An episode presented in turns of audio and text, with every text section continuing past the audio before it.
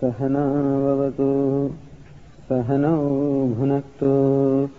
सह वीर्यङ्करवावहै तेजस्विनावधीतमस्तु मा विद्विषावहै। ॐ शान्तिः शान्तिः शान्तिः।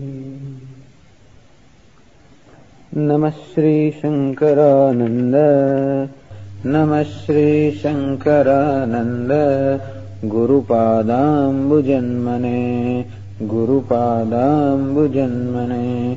सविलासमहामोह सविलासमहामोह ग्राहग्रासैककर्मणे ग्राहग्रासैककर्मणे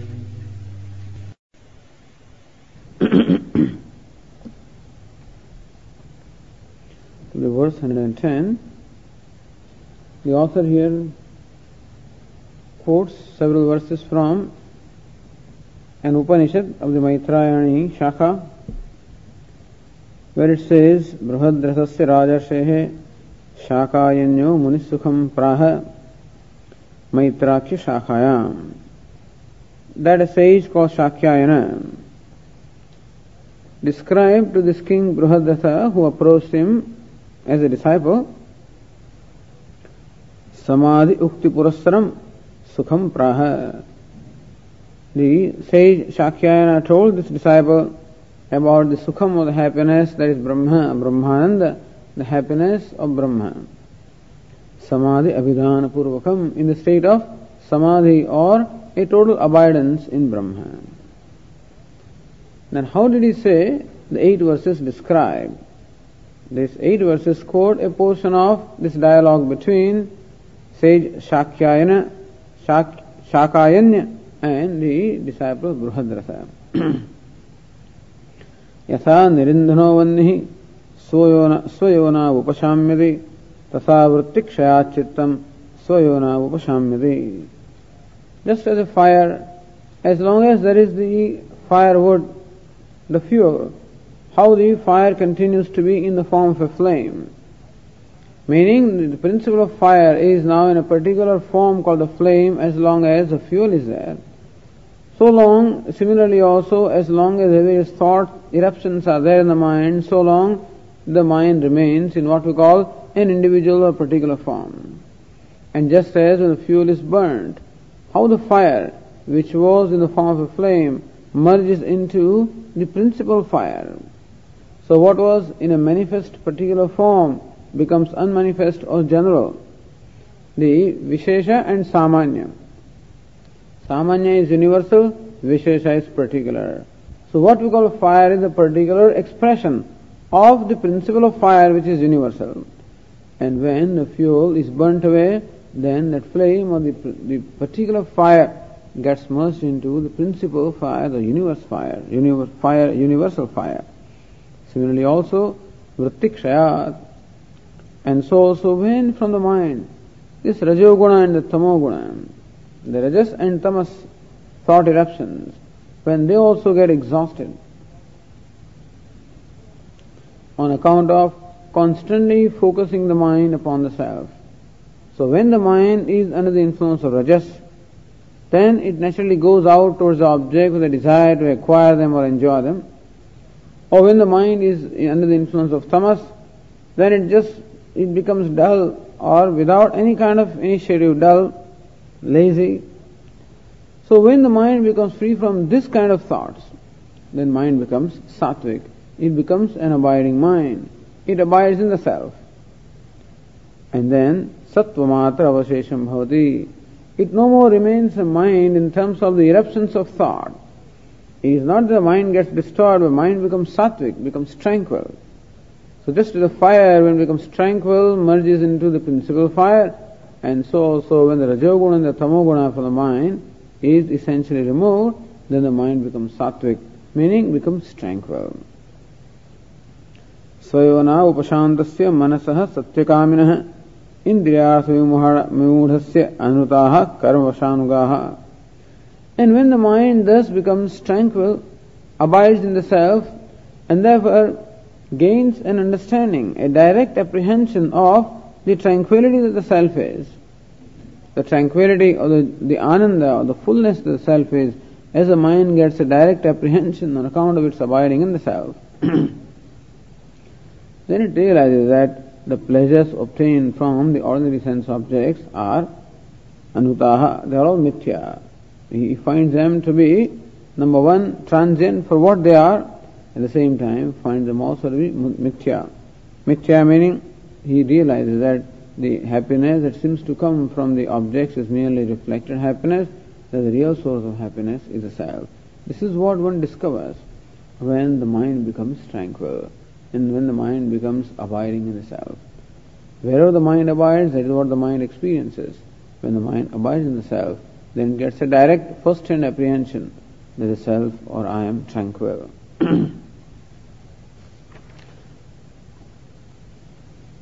And so, in the verse 113, this question was asked, or the question was answered rather, that how do you say that when the mind becomes tranquil or abiding in the self, that one becomes free from samsara? Because mind, samsara is not created by the mind, and therefore, even if the mind becomes tranquil or abiding, the samsara does not go away. Then the verse 139 said, Chittamevahi samsara understand that it is the mind which is samsara. Even though it is not that this world is created from the mind, but it is the mind that converts this world into a samsara. What we have are various situations, but it is the mind that really converts the situations into problems. So what we have are situations, various situations we meet with, and it is the mind which converts it into problems. Similarly, also the world is what it is. And how come the world seems to be binding to me? That is because the mind superimposes the value of bhoga or enjoyment upon the world. And that's how the world becomes, instead of remaining merely the world, it becomes an object of enjoyment or object from where to draw the pleasure from.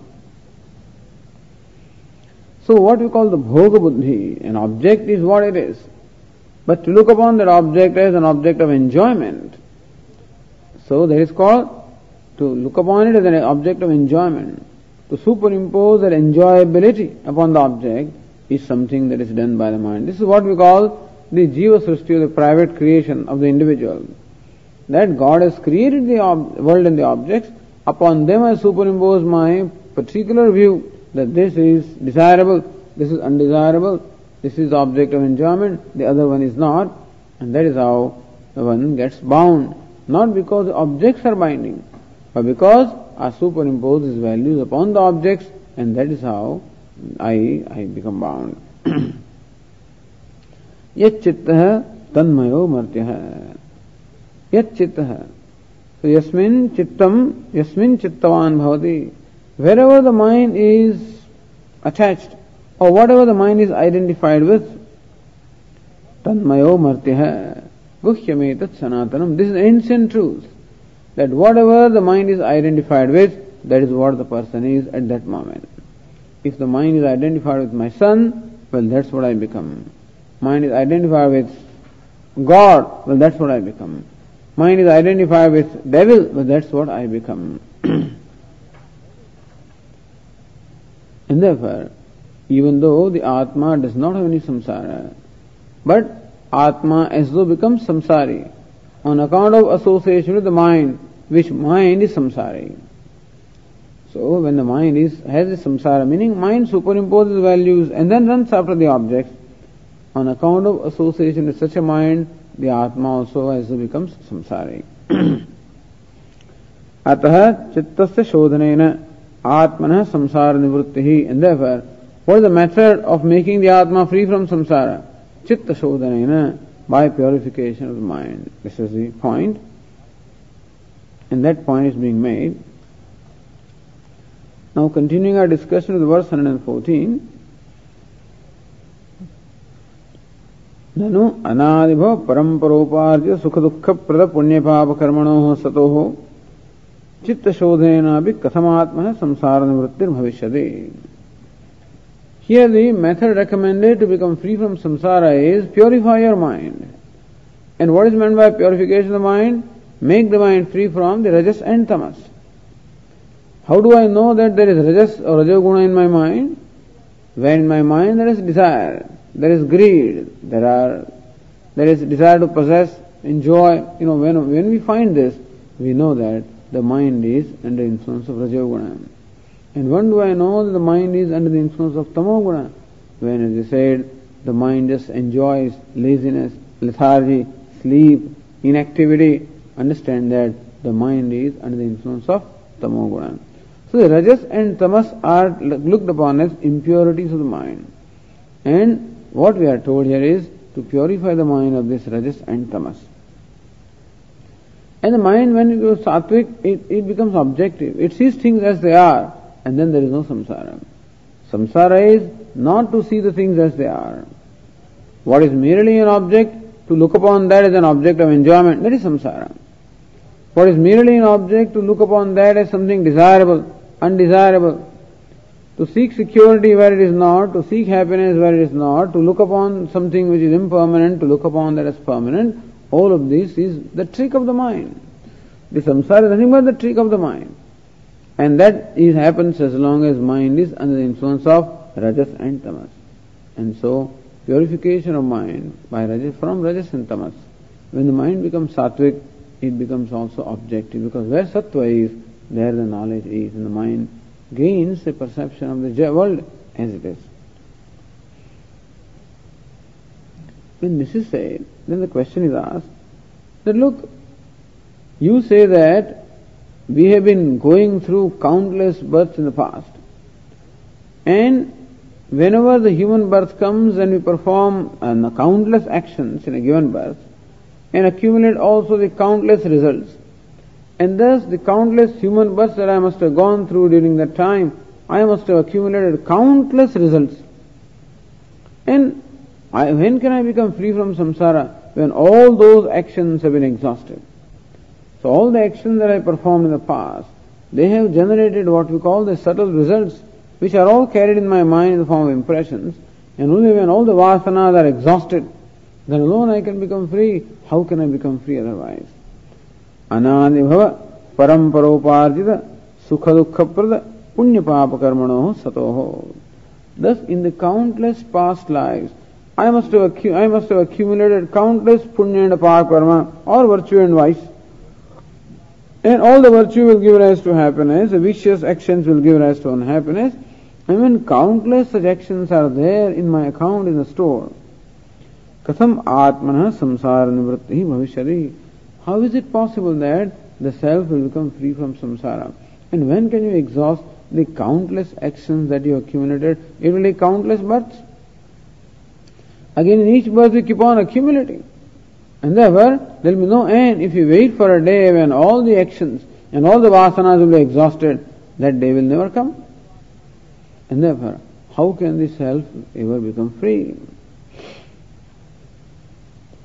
चित्त प्रसाद उपलक्षित ब्रह्मानुसंधान सकल कर्म क्षयोपत्ते है मा एवं what is required is a purification of mind when the mind becomes pure or tranquil the contemplation upon the self becomes natural see mind contemplates upon the thing and you know depending upon the disposition of mind when the mind is under influence of rajas it will think of the sense objects and the pleasures and accomplishments, achievements and whatever.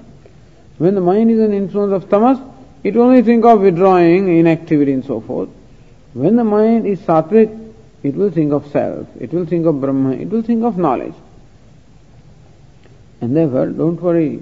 When the mind becomes sattvic, then or becomes tranquil, becomes contemplative, then the contemplation about the self or Brahman is, is what will become uh, possible for that mind. And by the very strength of the contemplation upon Brahman or abiding in the self, all the past karmas will be exhausted. And this is what is said in the verse 114. चित्तस्य हि प्रसादेन चित्तस्य हि प्रसादेन हन्ति कर्म शुभाशुभम् हन्ति कर्म शुभाशुभम्।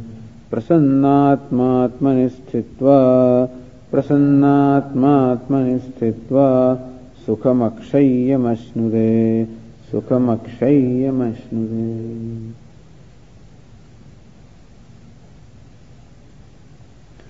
चित्तस्य हि प्रसादेन something that is well known he shows your prasiddhi it is something that is well known chittasya prasadena that when chitta becomes prasannam becomes transparent prasannam swachham when, when, when we say that the water is pure? When the water is transparent. Similarly, when all the impurities are removed from the water, then water becomes transparent. Then we say that this is pure water. And similarly also when the rajas and tamas, the impurities are removed from the mind, mind also becomes prasannam or transparent. Then we say that the mind is pure. So chittasya hi prasadena. By the purity of the mind or transparency of the tranquility of the mind. So what also becomes transparent, it also becomes tranquil. One can see one's face very clearly in that, in that pool of water which is tranquil. One can also clearly see the surface underneath the water also because the water is transparent. And similarly also when the mind becomes tranquil or transparent, one can see one's reflection or one can see oneself as as the very basis of the tranquility. and so this verse says it is it is quite well known. This is what Lord Krishna also says.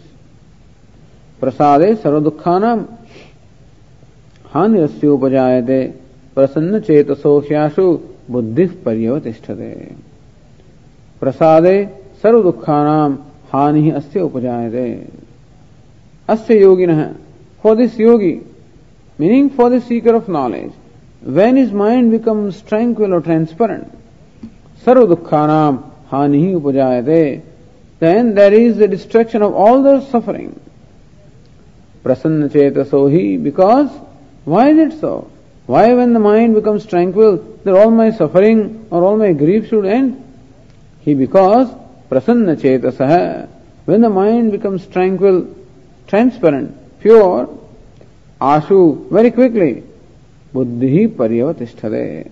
His buddhi of the mind abides in the self when it becomes pure. And when the mind abides in the self, or it sees the nature of the self as tranquility, as happiness, then naturally he realizes that now there is nothing that can make me unhappy or sad because he recognizes his own nature as happiness. And that is how he says, Prasade sardukkhanam hani asya upajayate. Then person becomes free from all the grief and suffering. So really, one may say that sometimes the grief and suffering also may be because the mind has a certain disposition. And therefore we work with the mind and seek to make it pure. By recognizing the rajas and tamas and seeking to resolve them. Of course with the study, with contemplation, with prayers, with all of these, we seek to purify the mind. And as the mind becomes pure, as the mind becomes free from the rajas and tamas, it becomes an abiding mind. To the extent that it is free from rajas tamas, to that extent it becomes abiding. You have a lot of difficulty in concentrating the mind. Can't quietly. Why is it so? Because of rajas. So, so much activity is there. And so many desires are there, so much activity is there, so much restlessness is there. So when we address that problem of activity or desires or rajas, and with the help of the teaching we resolve that. and as I said also, with the study, with the prayer, with the contemplation, as we resolve this, the mind becomes more and more tranquil. Ultimately, Chandogya Upanishad says तद इसी का तूलम अग्नो प्रोतम प्रदूयेद एवं हास्य सर्वे पापमान प्रदूयते ishika ishika is kind of grass and in the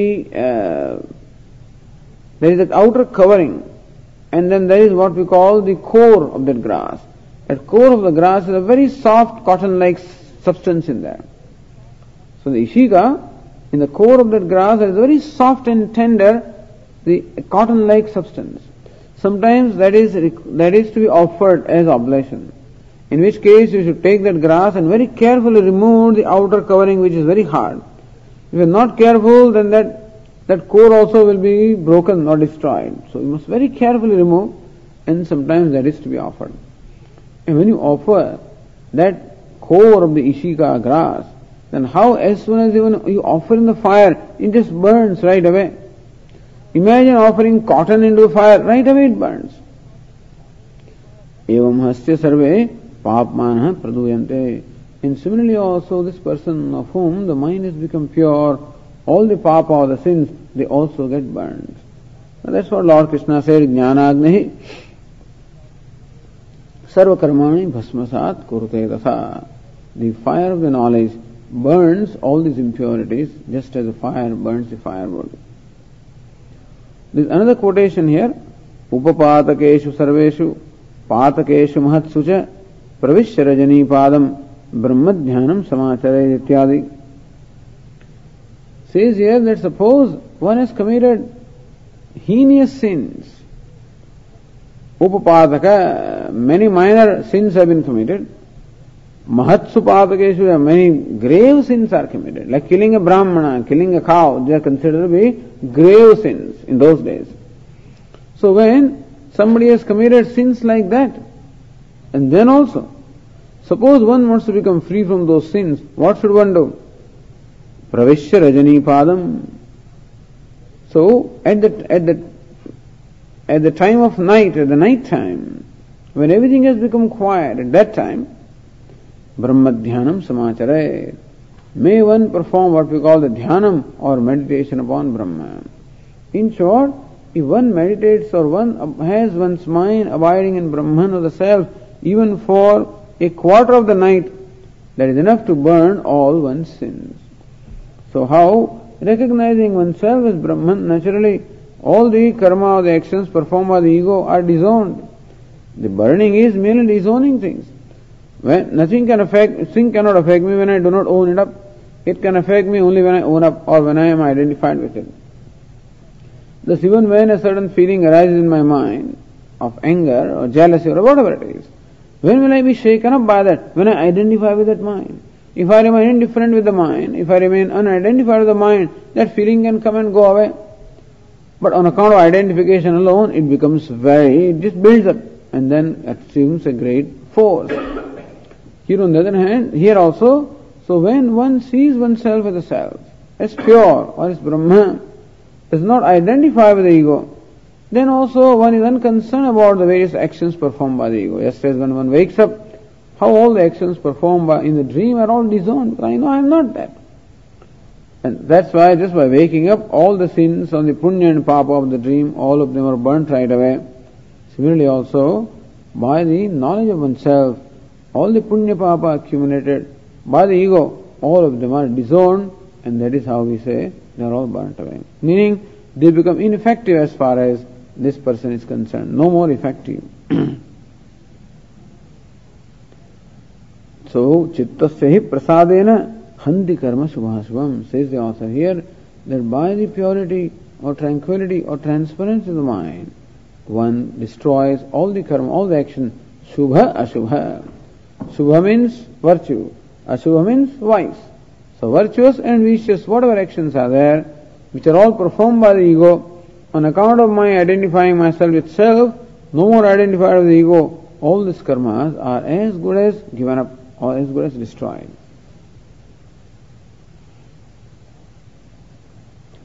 स्थित्वा सुखमक्षयम अश्नुते okay suppose that all the sins are burned tatah then what happens? Ityaha prasanna atma.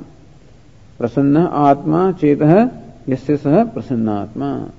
This person is now called prasanna atma.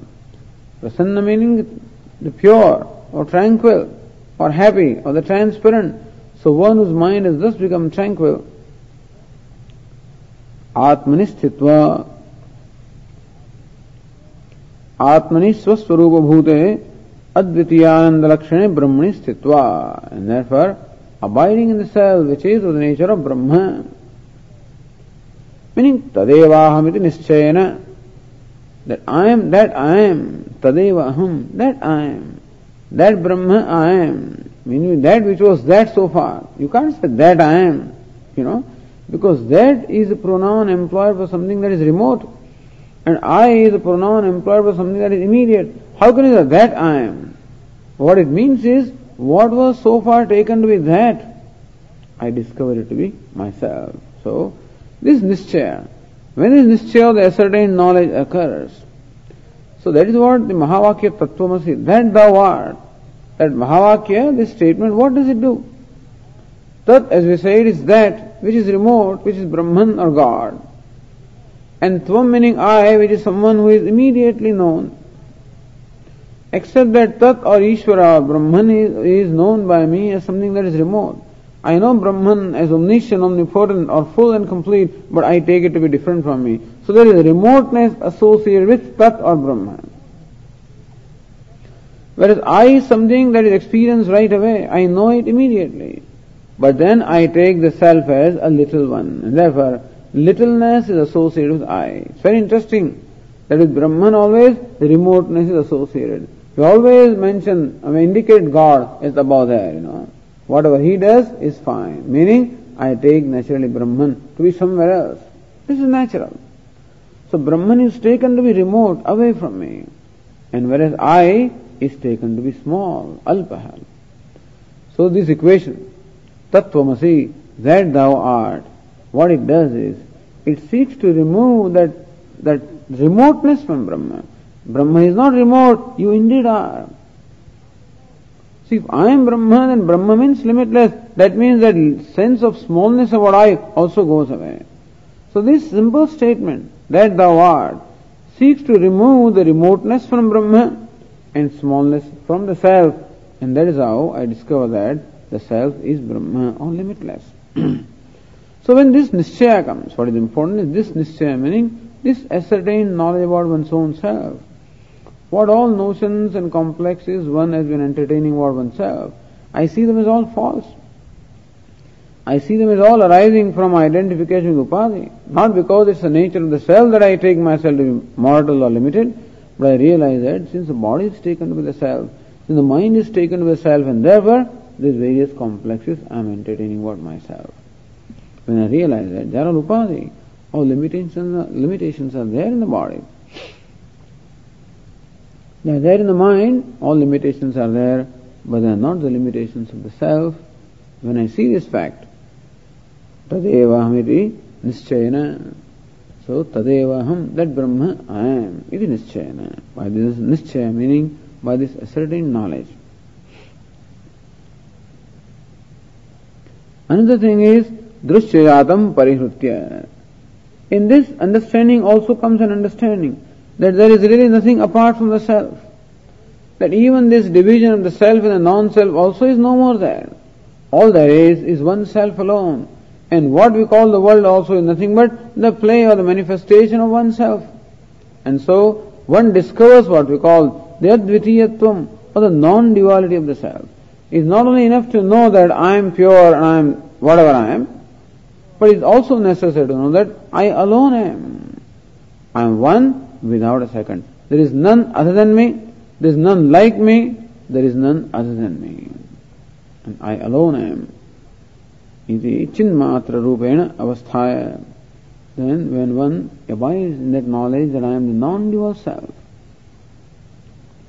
which is satyam, jnanam, anantam. Jnanam, which is awareness. Satyam, which is true or, or free from modifications. Anantam, boundless, devoid of any boundaries when I discover the self to be that. Akshayam sukham asnude. Then one attains that akshayam sukham, avinashi, that sukham, sarvabhutam tadasnude.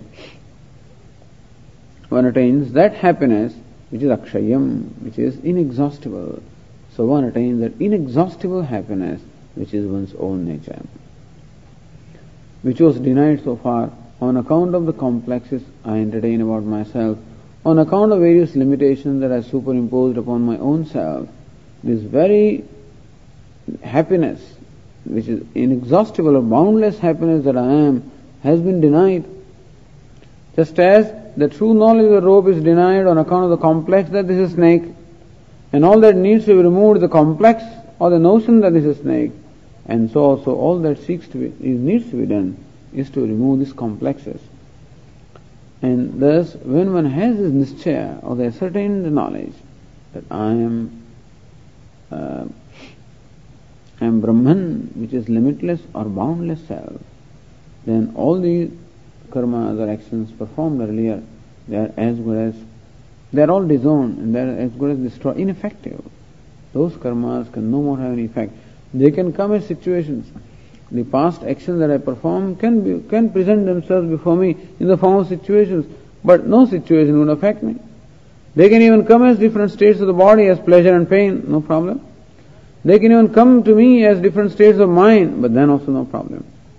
Because I realize that I am the illuminator of all this and not one with them.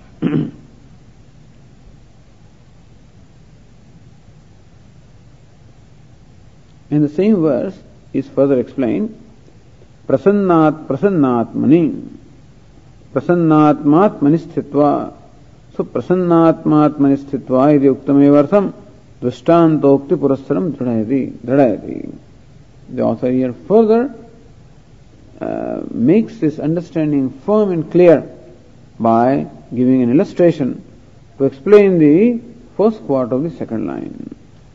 Says the verse 115.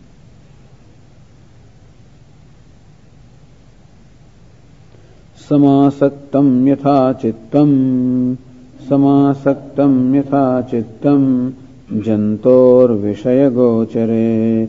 जन्तोर्विषयगोचरे। यद्येवं ब्रह्मणि स्यात् कः यद्येवं ब्रह्मणि स्यात् तत् यद्येवं ब्रह्मणि स्यात् तत् को न मुच्येत बन्धनात् कोनमुच्चेत बंधन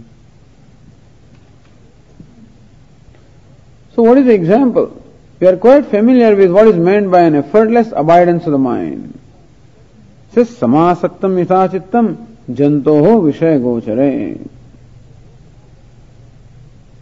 यथा जस्ट एस जंतो हो चित्तम विषय गोचरे समासक्तम विषय एव गोचर है इंद्रिय प्रचार भूमि ही तस्मिन यथा स्वभाव सम्यक आसक्तम भवति See, normally it is the nature of the mind to dwell upon the sense objects.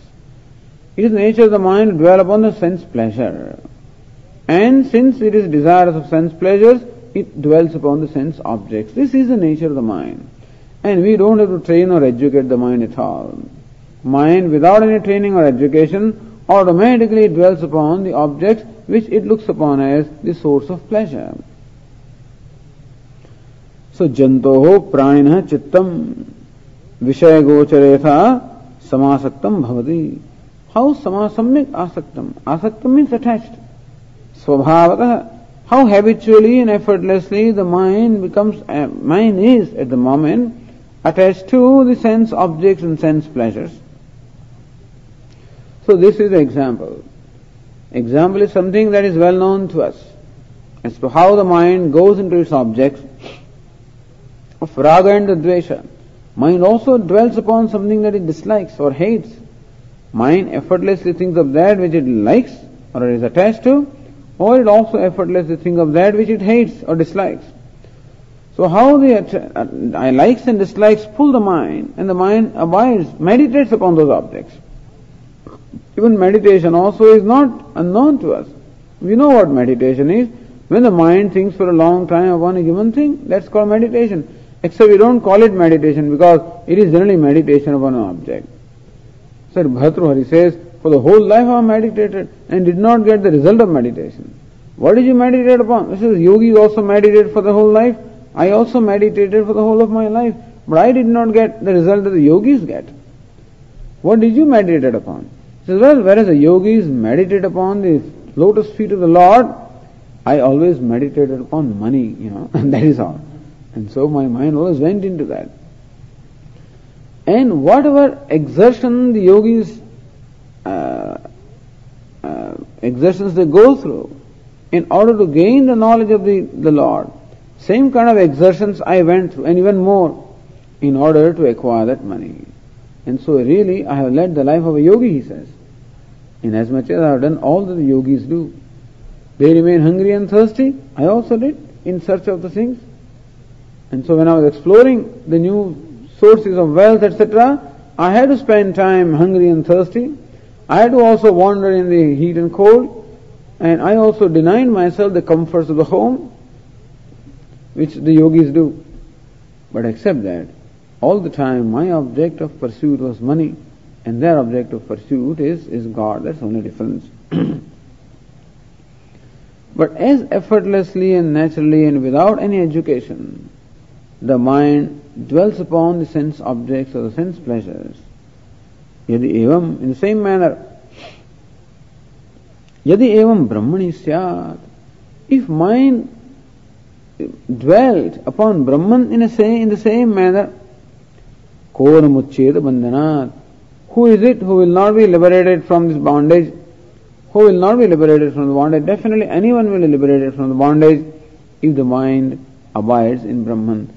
As easily and effortlessly as it abides in the sense objects, so easily and effortlessly if it can abide in the self, who will not be liberated? Anybody will be. As Shankaracharya says in, in Bhajagovindam, बालस्तावत् क्रीडासक्तः तरुणस्तावत तरुणी ही सकता है वृद्धस्तावत चिंता सकता है परमे ब्रह्मणी को भी नहीं सकता है when this fellow this child all the time dwelling upon the plays and toys when you became you young all the time thinking of the young woman or the beloved became old all the time worries and anxieties परमे ब्रह्मणी को भी नहीं सकता है how unfortunate that no one seems to be at all abiding in Brahman. So to abide is not unknown to our mind. And the mind will abide in something when the mind has interest in that. That's all. All that we have to do for the mind to meditate on something is to create an interest. If we just force the mind to think of something, by force it may do it for a while and then again move away from there. But if we make that object of meditation interesting or inspiring, then it will not be very difficult for the mind to dwell upon that. That's the reason why, the, suppose you want to meditate on Krishna or Rama, that's why we have whole huge scriptures describing the glories and sports of Krishna or the Rama. And so you, you listen to them and dwell upon that, and that's how there is created in your mind a great reverence and respect and love and devotion for Krishna, and then with that the mind will be able to dwell upon that. So it is necessary to have a devotion and reverence and inspiration upon the object on which I want to meditate. And we have to make an effort to do that. That has to be created. If it is naturally there, well and good. If you naturally love Krishna or Rama or whatever, no problem. But otherwise, one has to make an effort to cultivate, bring that devotion, um, bring it to manifestation, and then it will be possible to, to think of or dwell upon or meditate upon the object. In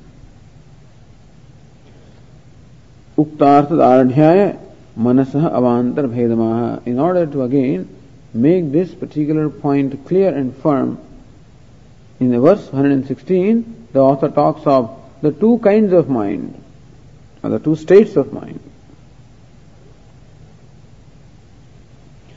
मनो हि द्विविधम् प्रोक्तम् मनो हि द्विविधम् प्रोक्तम् शुद्धम् चाशुद्धमेव च। शुद्धम् चाशुद्धमेव च। अशुद्धम् कामसम्पर्कात्।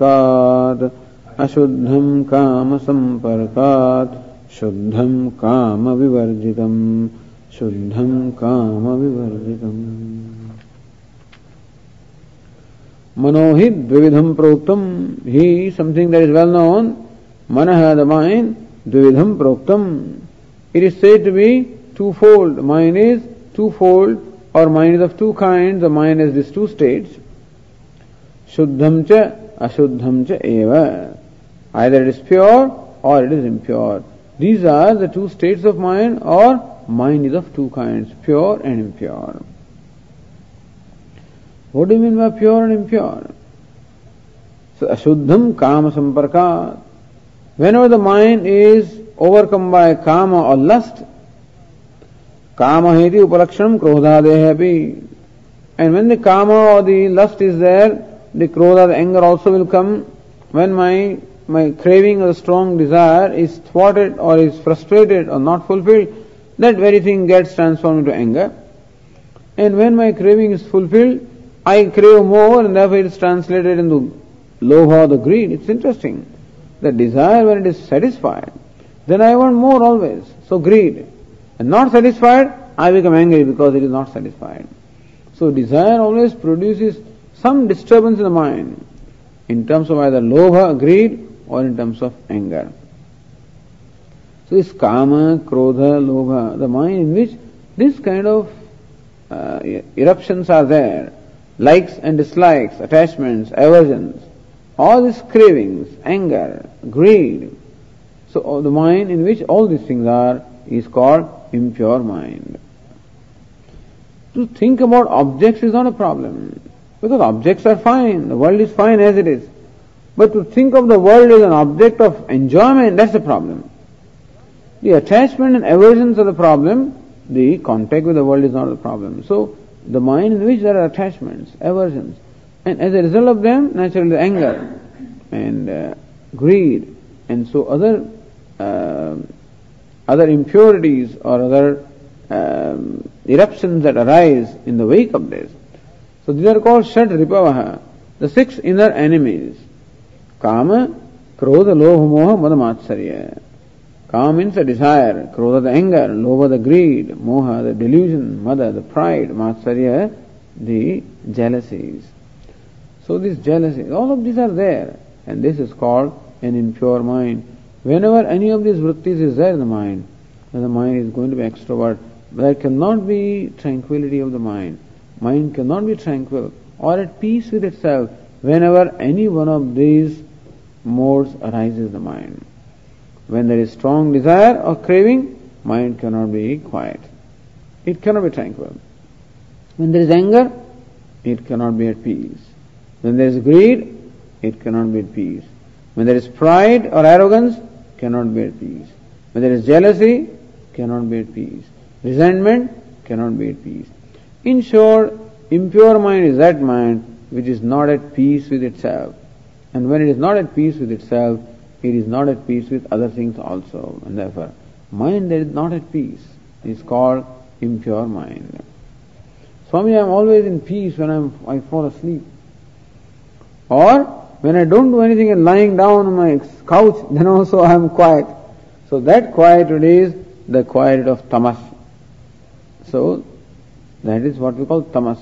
So tamas also seems to create the, the state of quietude. But we are not talking, we are talking of sattva, we are talking of the mind when it is tranquil, it is illumined, it is seeing, it is conscious, it is alert or contemplative.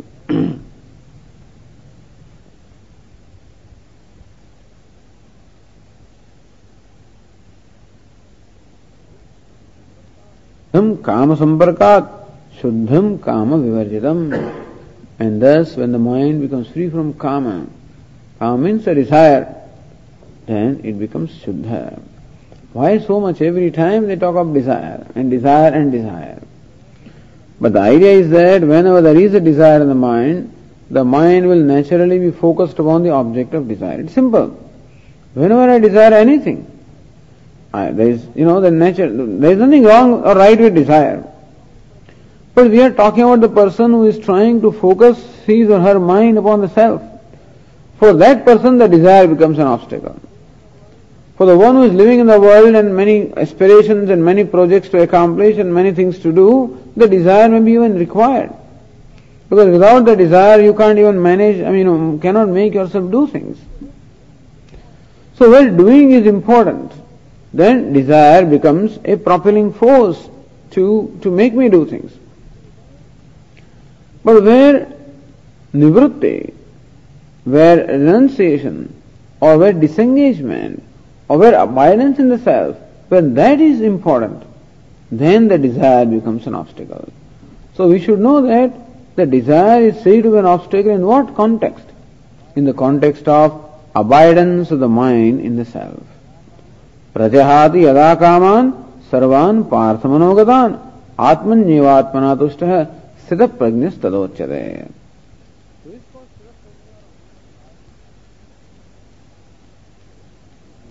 totally free from all the desires. Because there, when there is a desire, there is a disturbance in the mind. Imagine the tranquil pool of water and you throw one pebble in there and how it generates the, uh, you know, uh, wrinkles. And similarly also, all the little waves are generated. So similarly also, a desire is like throwing a pebble in the tranquil pool of mind and it develops, you know, those ripples. So ripples are generated in the mind. And that is why one has difficulty in, in having, abiding that mind or focusing that mind. That's the reason why this said here. Desire then brings about all other evils also. As there kama or the desire is the first one. From that alone arises krodha or anger. Kama esha, krodha esha. When there is a desire or there is a demand, then there is always a possibility of anger because the desire may not be fulfilled. If the desire is fulfilled, there is always a possibility of lobha or the greed because fulfillment of desire very often leads to more desires. And when either anger or greed arises, then my mind cannot be clearly thinking. There arises what we call moha, the delusion, because I can't think clearly. Then the pride arises, jealousy arises, all kinds of things arise. And so that is why kama, the desire, is said to be the source of all the disturbance in the mind. This is the, the diagnosis of the disturbance in the mind of the teachers here. As you understand, the desires can be classified as of two kinds also. One is desires which are, you may consider essential. Others are desires which are imaginary. So desires for what we call desires centered upon the non-self and desires centered upon the self. So therefore, desire to sustain the body, desire to appease the hunger and thirst, desire to have the minimum comfort, desire to protect it from heat and cold, all of these are the desires which are required. And so one, since the one has this body, since one is born in this world, there are certain minimum requirements. And we have to respect those requirements. And therefore, desires to fulfill those requirements would be considered as definitely genuine desires. By genuine mean it is a desire that are, are, are okay because uh, those needs are also uh, something that I am born with. But which is a desire that can never be satisfied? The desire to be happy, desire to be secure. You know, these are the desires that can never be satisfied because happiness or security is not outside of me. So what is not, uh, what is apraptam? What has not been acquired, if you want to acquire, then desire can be satisfied.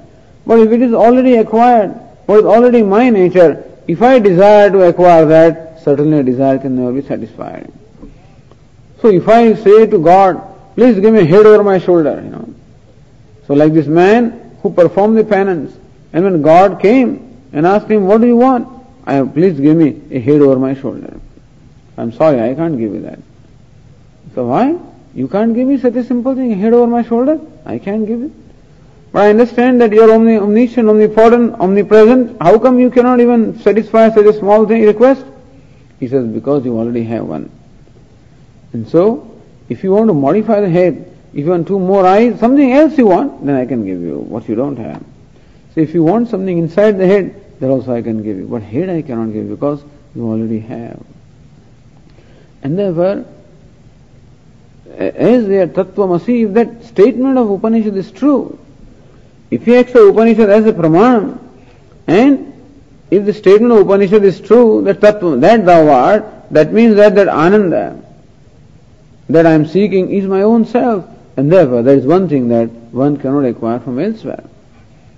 That is why those desires are bound to be frustrated. So this is a, that is a desire that is being talked about here. If you are hungry, there is a desire for food, I think nobody can grudge you. If you are feeling cold, there is a desire to cover your body, fine. Feeling hot, you know, then one can do something about fulfilling these desires because these are the desires for uh, for maintenance or sustenance of the body. But other desires, Swamiji, but where do I draw the line? Somebody asked me. When we say this, where do I draw the line? Now I require a car. So what kind of a car should I buy? Should I buy a simple model with stick shift and stuff like that? Or should I go in for, I don't know, Mercedes, and with all the gadgets and, you know, things in there? So how do I know what is my minimum requirement? So well, depends on what you think the car is meant for. If a car is, is a vehicle to take you from one place to the other, then that's all you require. You don't require a CD inside, and then you don't require a stereo, and you don't require, you know, all kinds of gadgets. Push this button and something happens, push that button and this comes forward and backward and upward and downwards and tilted and things like that. And so you can add whatever you want, but then all of these are uh, perhaps so one must distinguish between necessities and luxuries. so desire for necessity, I think, is okay, but desire, other desires are only obstacles. In short, here it is said therefore that kama ashuddham kama samparkat, the mind that is in samparka, the contact with kama or possessed, possessed by kama is impure mind, shuddham kama vivarjitam, that mind that has been made free from kama, attachments, aversions, that is what we call shuddham or the pure mind. So, let us say that the mind should be free from attachments and aversions. Even if it is not free from desires, it should be free from attachments and aversions. Then automatically desires will calm down. Because most of the desires are created from attachments and aversions. I'm attached to something. I cannot do without that thing. I must have it. That creates a desire to have it. Aversion, I can't stand something. I cannot tolerate that. I must get rid of it. That creates a desire to get rid of it. So most of the desires are created from attachments and aversions. At least those are the obstacles. There are certain desires are created. Because I am hungry, there is a desire to eat. Because I am thirsty, there is a desire to drink. Okay. But the desires created from attachments and aversions the fulfillment of which becomes very important to me, or the non-fulfillment of which makes me unhappy. So they are the binding desires. So let us say that there are what we call binding desires and there are non-binding desires. So by kama is meant here binding desire. So mind which is filled with all kinds of these binding desires, the fulfillment of which becomes absolutely important for one, that mind cannot be at peace with itself. We will say that that mind is an impure mind. Whereas the mind is free from those binding desires. Then desires require non-binding desires are also going to be very few. And, and that also can be easily handled. So Shuddham Kama Vivarjitam, mind that is free from binding desires can be called Shuddham or the pure mind.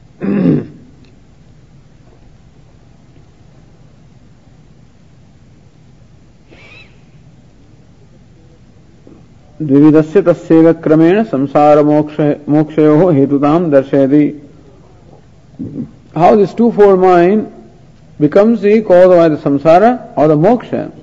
That is what is said in the next verse, very famous verse. मन एव मनुष्याणाम् मन एव मनुष्याणाम् कारणम् बन्धमोक्षयोः कारणम् बन्धमोक्षयोः बन्धाय विषयासक्तम्। बन्धाय विषयासक्तम्। मुक्त्यैर्निर्विषयम् स्मृतम्। मुक्त्यै स्मृतम्।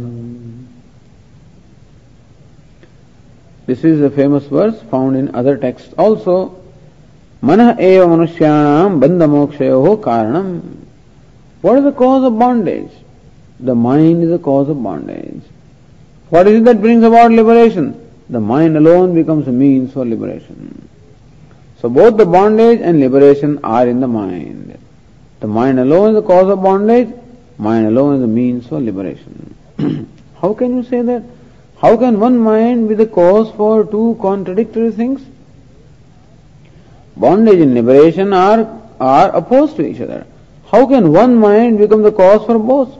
Either you can say mind is the cause of bondage, or is cause of liberation. How can it be cause of both bondage and liberation?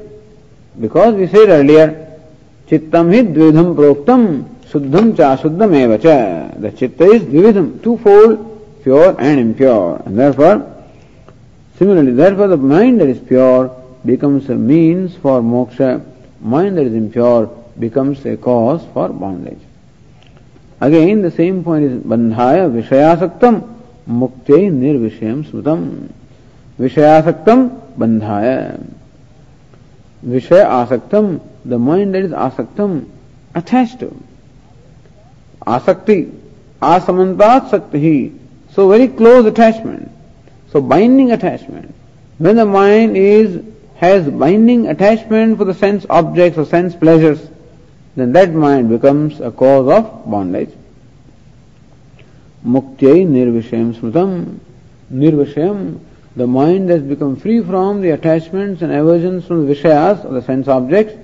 Muktya, it becomes the cause of mukti or liberation. So mind is itself the cause of bondage or cause of liberation. This is also said in Bhagavad Gita. आत्मैव ह्यात्मनो बंधु आत्मैव रिपुरात्मन That mind alone is one's friend and mind alone can become one's enemy. Which mind is the friend and which mind is the enemy? The mind that has been freed from the, the hold of this ragadveshas, that becomes my friend. Either the mind can be under my control or mind will be under the control of ragadveshas. The mind is always under somebody's control always seeks, you know, some refuge. Generally, kama, krodha, raga, dvesha, you know, anger and passion, all of these things control the mind. And the mind always follows them. When the mind is released from the control of the attachments and aversions and brought under one's own control, then that mind is a friend. And when the mind is under the control of this kama, krodha, who are my enemies, then the very same mind becomes my enemy. Again, the kama, krodha, or raga, dveshas are the enemies and ragadveshas are in the mind, so the mind possessed of ragadveshas becomes an enemy. in short, therefore, one should constantly seek to make one's mind free from attachments and aversions, raga and dvesha. This is what we call the process of purification of the mind. Also the process of what we call the emotional maturity. This is what we call the maturity or the growth. So what is the criterion for the growth of a person? To the extent that the person has become free from the hold of attachments and aversions or likes and dislikes. Both are impulses. Both likes and attachment and aversion, both of them are impulse. I see a given thing, immediately attachment arises, it's an impulse. Aversion arises, also an impulse. These attachments and aversions have arisen because I have not given enough thought to the nature of the thing. When I look upon a thing from all its angles and all aspects, there will be no reason for attachment and aversion. Attachment arises when I only look at the guna or the virtues of a thing. And my mind at that time fails to look at the vices associated with that thing. Aversion arises when I only look at the vices. At that time my mind fails to appreciate the virtues.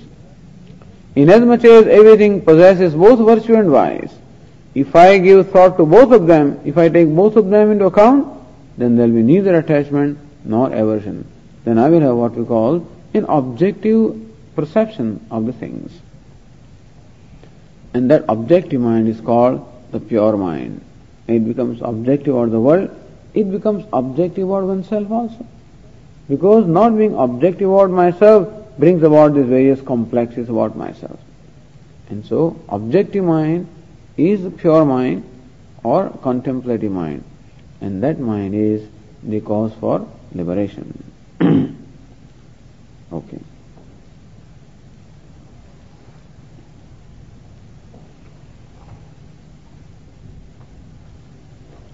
ॐ पूर्णमदः पूर्णमिदम् पूर्णात् पूर्णमुदच्यते।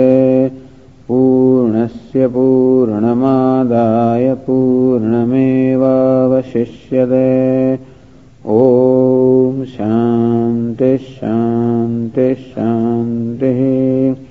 शङ्करम् शङ्कराचार्यम् केशवम् बादरायणम् सूत्रभाष्यकृतौ वन्दे भगवन्तौ पुनः पुनः। ईश्वरो गुरुरात्मेति मूर्तिभेदविभागिने व्योमवद्व्याप्तदेहाय दक्षिणामूर्तये नमः। ॐ शान्तिः शान्तिः हरिः ॐ श्रीगुरुभ्यो नमः। हरिः ॐ